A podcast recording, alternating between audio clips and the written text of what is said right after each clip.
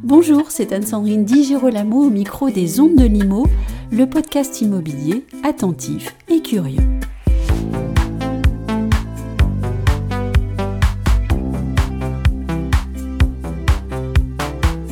Adaptation de l'habitat au vieillissement de la population. Le sujet est de première importance et il porte sur lui les stigmates de l'urgence au même titre que la transition écologique. Pour en parler, nous avons invité un homme convaincu, engagé et militant. Voici Jean-Philippe Arnoux, directeur Silver Economy et Accessibilité chez Saint-Gobain. Jean-Philippe Arnoux, bonjour. Bonjour Anne-Sandrine.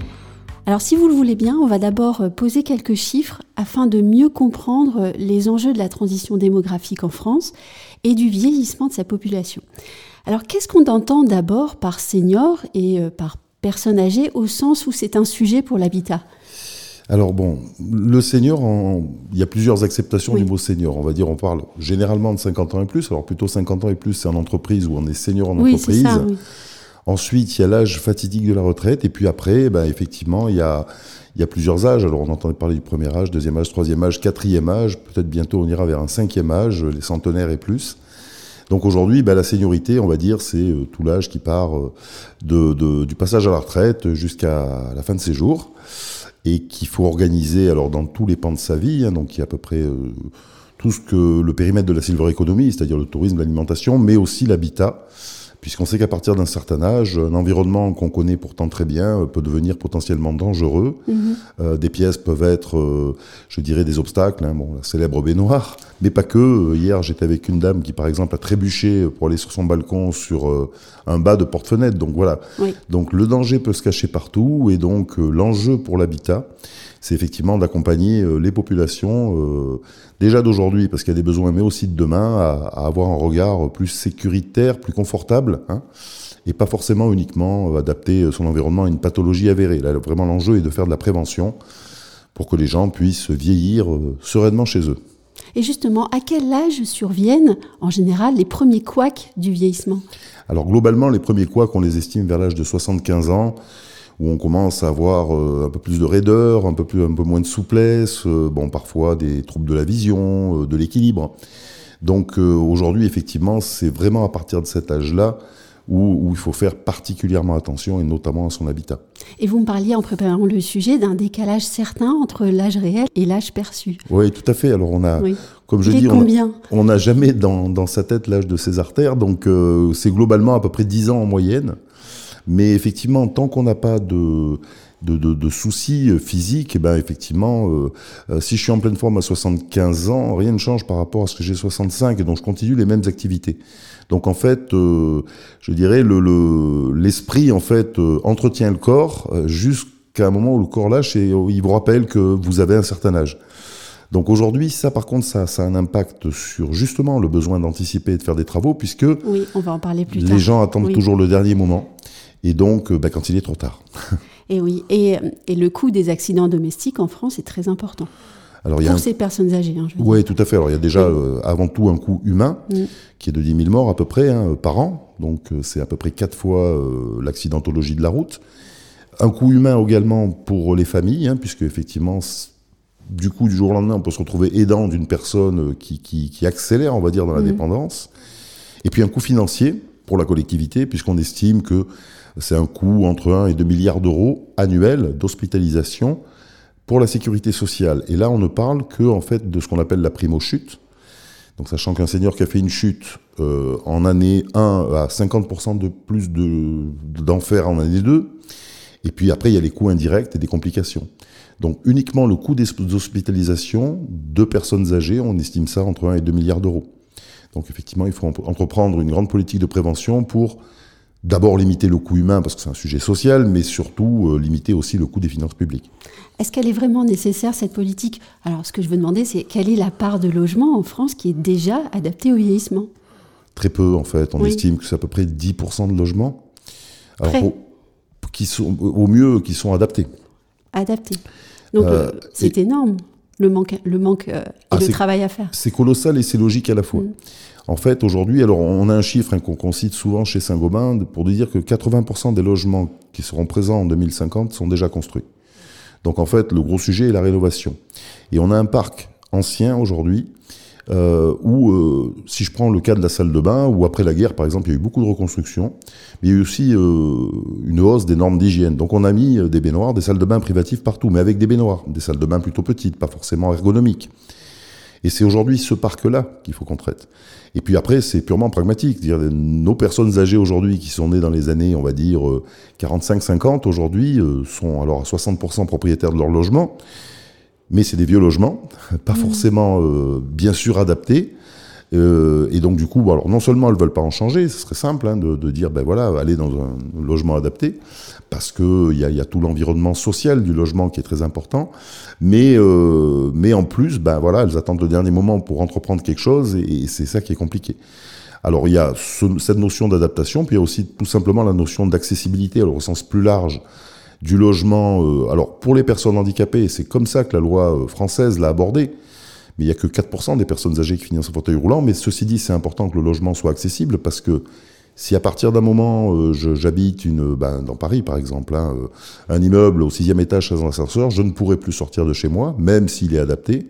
Et donc du coup, euh, on sait très bien que d'être confiné chez soi accélère le vieillissement. Donc euh, il y a cette double notion, l'accessibilité alors de toute la ville, mais également l'adaptation interne du logement. Oui, avant de parler d'adaptation, eh bien, euh, j'ai beaucoup aimé l'une de vos expressions parce que vous avez dit et pourtant, ben, le Seigneur, il a du bon en fait, et peut-être qu'on ne s'en souvient pas assez.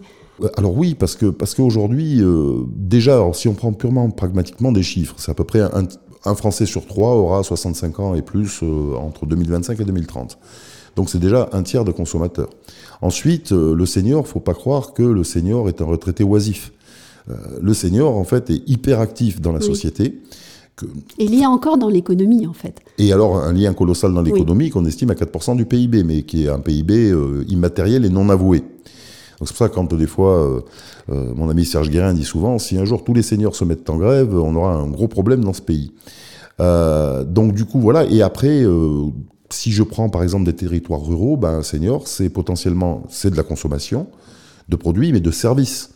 Et donc aujourd'hui, on a beaucoup, par exemple, de maires qui, cherchent des solutions pour garder cette population, parce que cette population veut dire peut-être besoin d'une aide à domicile, euh, jeune, euh, peut-être euh, avec des enfants, donc ça pourrait maintenir une classe d'école et ainsi de suite. Donc il ne faut pas, je dirais, minimiser le, poids économique des seniors. On a trop tendance dans ce pays à les considérer comme un poids économique au sens de la retraite, au sens des dépenses de santé, alors qu'en fait c'est un véritable moteur économique et qui alimente, qui alimente et alimentera encore plus, je dirais, des pans entiers de l'économie prend la santé, euh, on estime que les dépenses de santé vont augmenter entre 12 et 20% euh, les dépenses de santé d'un senior sont de rapport de 1 à 6 hein, par rapport à, un jeune actif. Hein, là où euh, aux États-Unis, on estime voilà, un jeune actif consomme en moyenne 3 000 euros de santé par an, un senior c'est entre 12 et 17 000. En France, ça doit être pas très loin via la parité euro. Donc il y a ce sujet-là, mais il y aura aussi le sujet du tourisme, de l'alimentation et bien sûr du logement, puisqu'il y a le sujet de la rénovation, puis il y a le sujet également, alors à l'autre bout de la chaîne des EHPAD, mm. avec tout le côté, euh, je dirais, euh, problématique épidermique régulière et sorte de marronnier de la presse. Mais enfin, bon, les 90% des EHPAD font un bon, un bon job, hein, vraiment. Euh, plutôt conçu là pour des très dépendants et des maladies neurodégénératives notamment. Et il y a un type d'habitat qui se développe énormément, qu'on appelle l'habitat adapté, partagé, inclusif, donc l'habitat intermédiaire, de petites colocations, de logements intergénérationnels, de, de béguinage, enfin tout un tas de choses en fait que qu'on a besoin aussi de faire découvrir, ben pour à la fois, euh, je dirais, proposer une solution d'environnement sécurisé pour le senior, mais également du lien social parce que c'est très important. Revenons-en au, logement, puisque la majorité de nos seniors veulent rester à la maison le plus longtemps possible. Et pour nous, l'adaptation de ces logements, c'est un vrai défi social, d'autant que vous rappelez euh, souvent qu'en France, on a un souci du curatif, alors qu'il faudrait mieux prévenir. Ah, mais complètement. Et c'est vrai qu'aujourd'hui, on le voit dans les politiques publiques, sans jeter la pierre, mais l'argent investi aujourd'hui, il y a deux grandes transitions, enfin il y en a beaucoup plus que ça, mais si on prend la transition énergétique, on est au cœur du sujet en plus en cette période de crise. Effectivement, euh, ça c'est toujours quelque chose qu'on dit chez Saint-Gobain, mais l'énergie euh, la moins chère est celle qu'on consomme pas. Hein. Mm. Donc effectivement, il y a ce sujet d'adaptation des deux logements, à la fois pour un point de vue économique, ça c'est ce qu'on voit à court terme, mais surtout émissions de gaz à effet de serre. Le, en France, l'adaptation des logements a toujours été finalement le, parent pauvre ou la transition oubliée. Euh, alors pourquoi? Parce que historiquement, en fait, au niveau des ministères de la santé et du handicap, on s'est toujours intéressé à la perte d'autonomie au sens handicap du terme, c'est-à-dire en fait fauteuil roulant. On a créé des normes pour ça, la dernière en date, la loi Elan et la loi douche zéro ressaut, plutôt dans les bâtiments neufs, parce que c'est mmh. facile finalement d'apporter de nouvelles normes dans le neuf. Mais quand on a parlé de ça, alors et puis il y a eu surtout la loi pour euh, tout ce qui est euh, adaptation euh, logique hein, des cafés, hôtels, restaurants. Bon. Quand on a fait ça, en fait, on s'adresse à un public de 600 000 personnes. Le handicap touche à peu près 11 millions de personnes, mais en fauteuil roulant, c'est 600 000 personnes. Un, comment dire un, chiffre assez stable, bon an, mal an. Euh, les seniors de 75 ans et plus, à partir de 2026, seront 6 millions. Donc c'est un rapport de 1 à 10. Et là, par contre, il n'y a rien de fait.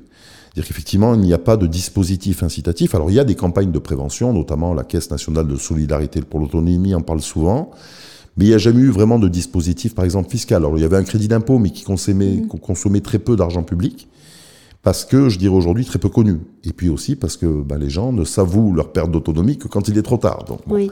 Et puis des aides plus directes, euh, c'est très peu de choses. On parle de 170 millions d'euros, tout confondu, handicap et personnes âgées versus euh, aller entre 5 et 8 milliards d'euros pour la transition énergétique. D'argent investi, alors d'abord pour aider les, modestes et les très modestes à isoler chez eux. Hein. Et une des trajectoires sur lesquelles travaille notamment la filière Silver Economy conduite par mon ami Luc Broussy, c'est effectivement de faire que, que alors qu'il n'y ait pas un équilibre, parce qu'aujourd'hui les besoins ne sont pas les mêmes, et puis le vieillissement de la population, la démographie s'étale dans le temps, mm.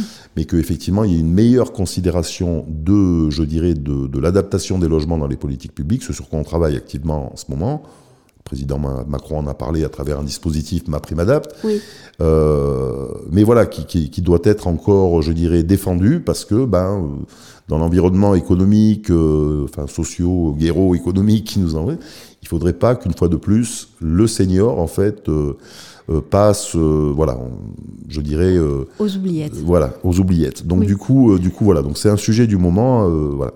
Et surtout, et surtout, une grande campagne de, comment dire, de, de, prévention et de communication euh, parce que effectivement, les gens n'ont pas conscience. Dans l'inconscient collectif, en fait, bon, ben il y a une famille pour s'occuper de nous. Il y, a, tout ça, mais en fait, on s'aperçoit hier, par exemple, j'étais aussi avec une dame qui, qui s'épuise, elle a 64 ans, avec sa maman, euh, parce que chez elle, c'est pas adapté. Les meubles mal placés, une salle de bain pas adaptée. Elle a sa maman à domicile. J'ai mais il faut absolument faire quelque chose. Et il y a beaucoup de petites choses à faire. Et c'est des petites choses. Alors ça commence par des, gadgets, hein. ça peut être, enfin pas des gadgets, mais enfin des, petites euh, douilles, par exemple, qu'on va mettre au plafonnier pour automatiser l'éclairage la nuit. Euh, ça peut être des veilleuses, hein, comme les, celles pour mm. enfants, pour baliser. Ça peut être euh, des, des petites bandelettes autocollantes qu'on va mettre au sortir de la baignoire si on n'a pas encore de douche, pour éviter de déraper. Ranger sa cuisine différemment Ranger sa cuisine différemment. Le premier réflexe, alors la grande mode aujourd'hui, c'est les meubles de cuisine très hauts qui vont jusqu'au plafond mais qui servent plus à rien. Mais non, mais quand on vieillit, on devient plus petit en plus. Alors non seulement on se tasse, et puis. Euh, non, non, mais oui, et, mais c'est la réalité. Et, donc à un moment donné, ben voilà, c'est j'appelle ça un pouce au crime. C'est-à-dire qu'effectivement, si on n'a pas à changer son mode de rangement et que les assiettes à soupe sont toujours dans le placard en haut parce qu'on s'en sert que l'hiver. Et monter sur une chaise, c'est pas la bonne idée non Voilà, premier réflexe. ça arrive. Ah, mais ça arrive régulièrement. Enfin, je veux dire des choses très triviales, mais ma belle-mère, pour décrocher les rideaux, elle est montée sur une chaise avec mon beau-père qui tenait la chaise. Ben voilà, ils ont 85, 86 ans. Donc voilà, mais, mais euh, comme c'est des choses qui se sont toujours passées sans jamais de risque, bon ben voilà, on y va, sauf que bah, peut-être on peut avoir euh, problème d'équilibre, de fatigue, de prise de médicaments, et, euh, c'est dramatique. Et différence entre âge réel et âge perçu. Et toujours différence. Je suis toujours monté sur cette chaise. Donc qu'est-ce qui pourrait m'arriver aujourd'hui qui ne m'arrivait pas hier? Sauf qu'à un moment donné, ben, avec l'âge, par exemple, quand on perd son équilibre, on le retrouve beaucoup moins vite. Mm. Hein. Euh, on est beaucoup moins alerte. Et donc, du coup, ben là, euh, si avant, euh, j'avais tendance à me raccrocher, je dis n'importe quoi au lampadaire, là, je pourrais pas le faire et je serais par terre. Bon. Et, ça, aujourd'hui, on le voit bien. Une chute sur deux, par exemple, à domicile, se produit la nuit. Alors c'est pas parce que aujourd'hui on, on, se lève et on connaît pas chez soi. Tout le monde peut avancer les yeux fermés chez soi la nuit pour aller aux toilettes ou autre. Mais en fait, le principe, c'est le, problème, c'est qu'effectivement, c'est pareil. Quand on vieillit, quand on se réveille, on est moins alerte rapidement. Mm. Donc l'enjeu, par exemple, d'allumer un éclairage automatique, un chevet ou une pièce qui va créer une rupture lumineuse dans la nuit, c'est pas tant pour y voir que pour accélérer le processus de réveil. Et ça, c'est des solutions qui coûtent, allez, euh, une centaine d'euros, mais qui peuvent éviter une chute, donc de l'hospitalisation et des coûts récurrents.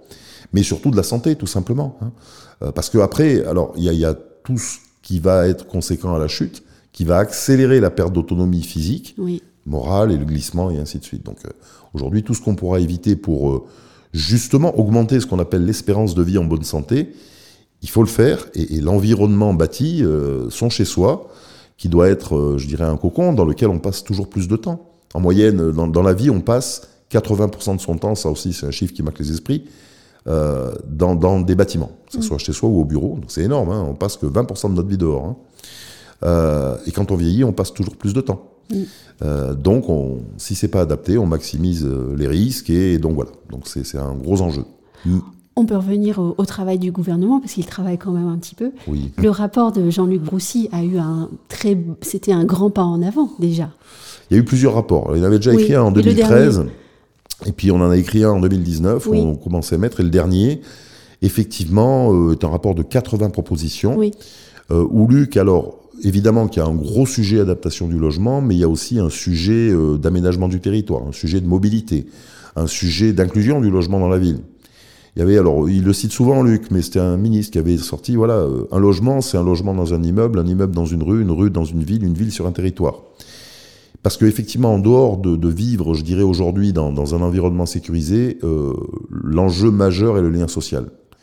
On l'a vu avec le confinement, beaucoup de personnes se sont laissées glisser dans les EHPAD ou à domicile et ne plus pouvoir sortir, ne plus pouvoir euh, euh, tout bêtement aller échanger, communiquer, échanger, communiquer et, voyager. Ben c'est voilà, il manque une bonne partie. Voilà, c'est donc du coup, euh, il faut avoir cette vision globale. Et ce qu'apporte le rapport de Luc Broussy, alors en dehors d'un gros chapitre sur l'adaptation du logement que j'ai conduit avec lui, euh, bah, effectivement, c'est tout ce qui concernera la politique de la ville et la politique territoriale. Pas seulement pour les seniors, mais aussi pour le plus grand nombre. Finalement, quand on a un grand trottoir adapté pour les handicapés, c'est tout le monde est content. Les personnes avec des landaux, des poussettes, bon, un peu trop les trottinettes et les patins roulettes, mais ce que je veux dire, voilà. Donc effectivement, c'est moi j'appelle ça un changement de logiciel. C'est-à-dire qu'effectivement aujourd'hui, dans tout ce qu'on doit faire, on doit prévoir finalement tous ces grands changements climatiques. Donc bah, évidemment, euh, là en ce moment, on se redécouvre, on redécouvre le, euh, la merveille écologique et de replanter des arbres. Je suis ravi euh, et j'aimerais accélérer qu'on qu'on mette un peu plus de milliards parce qu'effectivement, quand il y a une rue qui est, plantée, de, qui est arborée, entre guillemets, elle est à peu près 4 degrés moins chaude qu'une rue entièrement bétonnée. Bah, c'est pareil finalement pour tout le reste, hein, d'un point de vue fonctionnel. Si je reviens sur le logement, euh, bah là où effectivement on mettait des baignoires parce qu'il y avait euh, le boom de natalité, euh, il y avait un rythme de vie qui était autre, aujourd'hui les jeunes cherchent plutôt des douches tout simplement. Mm. Et si je vais plus loin, puisque l'actualité malheureusement nous rappelle que à la fois les énergies fossiles et l'eau sont des valeurs rares, puisque c'est la sécheresse, une douche consomme 9 fois moins d'eau qu'un bain. Oui. Donc à un moment donné, euh, la justification n'est plus euh, de construire des maisons avec des baignoires parce qu'il y a beaucoup d'enfants et qu'il faut les baigner et ainsi de suite. Ça, c'est deux ans de leur vie. C'est comment, effectivement, on construit des logements plus intelligents euh, qui, permettront tout simplement de, je dirais, d'accompagner les familles dans tous les âges de la vie, y compris, je dirais, la vieillesse. et ça, c'est alors voilà. Donc tout ça, on est dans une phase, un nœud gordien de transition en ce moment, où effectivement, c'est plus des mesurettes qu'il faut, c'est vraiment changer de logiciel, y compris sur la prévention de la perte d'autonomie. On parle aussi en ce moment de ma prime Adapt. Elle est construite sur le modèle de ma prime Rénov. C'est d'ailleurs un signe, hein, puisque vous avez parlé de transition écologique, etc. C'est finalement le moment du grand changement de logiciel pour tout, au fait. C'est un, peu ça, et c'est aussi, aussi une approche très, très pragmatique. Oui. Euh, et c'est pour ça que Luc m'a demandé de travailler dessus, parce que moi, je baigne dans le monde du bâtiment depuis 20-25 ans, et on sait à quel point. Euh, bon, c'est un secteur fabuleux, mais euh, je voilà, c'est un, comme un gros paquebot ou une péniche. Pour le bouger, il faut du temps. Par contre, dès que c'est parti, ça s'arrête plus. Bon. La transition énergétique, ça fait 20-25 ans qu'on travaille dessus. On a eu des réglementations thermiques et on voit à chaque fois, par exemple, euh, passer à la RT 2020 pose tout un tas de problèmes techniques. Et beaucoup d'innovations chez Saint-Gobain, d'ailleurs. Et beaucoup d'innovations euh, chez Saint-Gobain. Vous avez été précurseur dans beaucoup de domaines. Parce que c'est notre cœur de métier et surtout qu'on investit énormément. C'est à peu près 4% du chiffre d'affaires annuel de Saint-Gobain, hein, qui est à peu près de 40 milliards, d'après ce qu'on voit dans le, nos, nos bilans annuels, qui sont investis en recherche et développement c'est-à-dire en fait dans du verre euh, toujours euh, plus performant. Euh, on vient de construire par exemple la première usine où on arrive à produire du, verre zéro carbone. Parce que aussi un des gros objectifs de Saint-Gobain, c'est d'arriver en tant que gros industriel majeur, qui plus est consommateur d'énergie, puisque produire du verre, c'est d'arriver à des productions zéro carbone sur toutes nos lignes de production à horizon 2050. Bon. et je sais à quel point ils s'y mettent, mais euh, c'est aussi d'embarquer d'autres innovations. Euh, ou de redécouvrir le pouvoir de matériaux, des plaques de plâtre et ainsi de suite, qui vont amener un, plus de santé dans l'habitat. Ça peut être des plâtres ultra résistantes euh, qui vont résister à l'arrachement, beaucoup plus pour des sièges, des barres, des douches. Ça peut être des, plaques de plâtre aussi qui, améliorent, la qualité de l'air. Donc Saint-Gobain a développé un procédé qui s'appelle Activair, qui va faire baisser la teneur en composés organiques volatiles de la pièce de pas loin de 80%, en piégeant en fait les mmh. COV. Donc voilà, donc en fait c'est tout ce travail de recherche et d'expertise autour du logement et de l'habitat la, comporte. Donc pour en revenir à ma prime adapte et cette, ma connaissance du secteur, c'est qu'effectivement, quand il y a des mécanismes qui marchent, euh, il faut les dupliquer. Ma, prime rénov aujourd'hui est un succès. À la fois du côté des particuliers qui l'ont assez compris, qui, qui, simplifient. il y a toujours des complexités, mais les mécanismes de crédit d'impôt qui étaient, enfin voilà, il fallait être énarque. Ben oui, et puis il y avait beaucoup de, mécanismes possibles, d'être possibles, tout, tout était euh, éparpillé en fait. Exactement, donc beaucoup de mécanismes et, avec une grande complexité. Donc le particulier ne comprenait pas, le professionnel non plus, ça ne pouvait pas marcher. Mais par contre, beaucoup d'argent dépensé, pas forcément à bon, à bon escient. Ben, Aujourd'hui, en fait, dans la transition démographique, on se retrouve à, à l'ère de la transition euh, énergétique il y a 20 ans. C'est-à-dire, en fait, mm. encore avec des aides éparpillées de partout. Donc, en dehors de la valeur, c'est la complexité. Des aides de l'Agence nationale pour l'habitat, un crédit d'impôt qui est un dinosaure, euh, puisqu'ils ont tous disparu sauf celui-là. Donc, il disparaîtra euh, le 31 décembre 2023. Et puis, des aides des caisses de retraite, voire des départements, et ainsi de suite. Bon. Donc du coup, l'idée effectivement de ma prime rénov, donc sans avoir fait l'ENA, c'était de simplifier tout ça, de dupliquer un maximum de choses pour que aussi l'artisan comprenne, enfin les entreprises comprennent plus facilement, parce que derrière, c'est pas le Et que leur travail soit facilité aussi. Parce que... Alors, que leur travail en amont soit facilité. Euh, on parlera de l'aval et de la formation des entreprises, parce qu'il y, a un gros boulot à faire là-dessus. Mais, euh, mais je dirais aujourd'hui, voilà, pour que déjà cette première étape de compréhension, par toute la phase aval et au-delà de l'argent soit comprise par le plus grand nombre, y compris les distributeurs. Nous, chez Saint-Gobain, on a la branche distribution, point P, CDO. Si euh, nos, nos, conseillers qui conseillent des pros tous les jours comprennent pas, bon, bah, ça pourra jamais décoller. Donc, d'où cette volonté de simplification. Euh, et puis, alors, autre grand pan, alors c'était déjà aussi de travailler sur les solutions qui seront éligibles. Donc mhm. ça, on est en cours en ce moment de valider une liste de solutions éligibles. Euh, par exemple, je prends un exemple tout bête, mais euh, dans l'ancien crédit d'impôt, avant, 2018, il y avait les baignoires à porte. On sait qu'une baignoire à porte, sauf certaines aujourd'hui, ne sont pas la solution mm. pour, je dirais, euh, tout type de seniors. Donc on les a retirées. Mais on a intégré des innovations. On parle des toilettes japonais, de, mm. des, systèmes d'éclairage automatique qui n'étaient pas. Parce que ça, on sait que les ergothérapeutes, tous les professionnels vous disent que ça a un impact réel sur la sécurité. Donc il y a ce travail en cours. Ensuite, alors il y a le travail de quel accompagnement pour les usagers. Est-ce qu'on va imposer une assistance à maîtrise d'ouvrage? Bon, a priori non, elle sera finançable mais pas imposée. Est-ce que des ergothérapeutes seront obligatoirement euh, nécessaires mhm. C'est le débat du moment. Donc Luc disait oui, euh, tout le monde n'est pas d'accord. Bon, donc c'est en train de se trancher. Euh, et puis quel contrôle aussi Et enfin, quelle qualification des entreprises Et alors là, justement, comment est-ce que les entreprises se préparent? Alors aujourd'hui, elle, euh, je dirais, elle se prépare pas. Parce que bah, quel intérêt pour une entreprise d'aller vers un secteur qui est extrêmement complexe? Oui. Beaucoup plus complexe que l'énergie, parce que l'énergie, finalement, euh, allez, au mieux, vous avez un, un diag énergétique avec un, énergéticien qui vous a dit voilà, il faut changer, euh, mettre tel isolant et telle fenêtre, et puis, bon, il va le faire, il choisira sa marque, il le fera. On est purement dans le domaine de la technique, donc des produits appliqués sur un bâtiment ou un mode de chauffage différent qui va produire un effet en termes de réduction de consommation donc de gaz à effet de serre. Là, en fait, on a un écosystème beaucoup plus, euh, je dirais, complexe, puisqu'il y a à la fois de la technique, enlever une baignoire, mettre une douche, c'est de la plomberie, mais il y a de l'humain. Mm. Parce que chaque senior n'est pas le même. Euh, je prends souvent des exemples. Une barre de maintien, on la mettra pas toujours à la même hauteur. En fonction... Alors, quand c'est un fauteuil roulant, souvent, oui, on la mettra de la, même hauteur. Mm. Un toilette pour un fauteuil roulant, il est conçu pour s'adapter à la hauteur du fauteuil, pas la personne qui fera un transfert. Une personne âgée, euh, chacun a une taille différente, une force différente. Donc en fait, euh, il faudra s'adapter à chaque situation. Alors des fois, il y aura des ergothérapeutes qui ont fait un rapport et qui ont dit à l'artisan, il faut que telle barre soit à 60 cm mmh. et pas à 70. dans d'autres cas, non, il faudra qu'il le fasse tout seul quand il n'y aura pas eu d'ergothérapeute. Et aujourd'hui, les seules formations qui existent sont celles qui ont été, pris, qui ont été initiées par les organismes professionnels aux alentours des années 2005, quand il y a eu la loi de 2005 pour le handicap. Alors, je vais les citer. D'un côté, vous avez les pros de l'accessibilité de la Fédération française du bâtiment, et puis euh, Handibat et Silverbat, qui a été une, une, extension plutôt tournée senior que handicap, qui est portée par la Confédération des artisans et des petites entreprises du bâtiment. Est-ce qu'elles sont encore à jour ou est-ce qu'elles ont besoin d'être... Euh, alors, elles évoluent régulièrement, mais pour moi, elles ont besoin d'aller beaucoup plus loin, justement, sur la seniorité plus que sur le handicap ce sont toutes des formations, on va vous expliquer la norme, parce que le bâtiment est habitué à la norme. Mmh. Donc effectivement, connaître la norme de A à Z, de l'adaptation d'une salle de bain au handicap avec le cercle de giration, euh, les hauteurs sous évier et compagnie, c'est facile à enseigner. Euh, enseigner à travers des cas pratiques toute la, je dirais, la finesse qu'il faut avoir pour adapter un logement à une personne âgée, c'est encore autre chose. Et à mon goût, elles sont encore toujours trop handicap. Mmh. La norme rassure, on ne pourra jamais normer, la transition démographique. Enfin, le, et, aujourd'hui, c'est ça qu'on doit apprendre. Donc, pour moi, elles ont besoin d'évoluer, mais elles ont le mérite d'exister. Pourquoi? Parce qu'elles intègrent le facteur humain. Et ce facteur humain, euh, je dirais, il est, il est capital, évidemment, pour le handicap.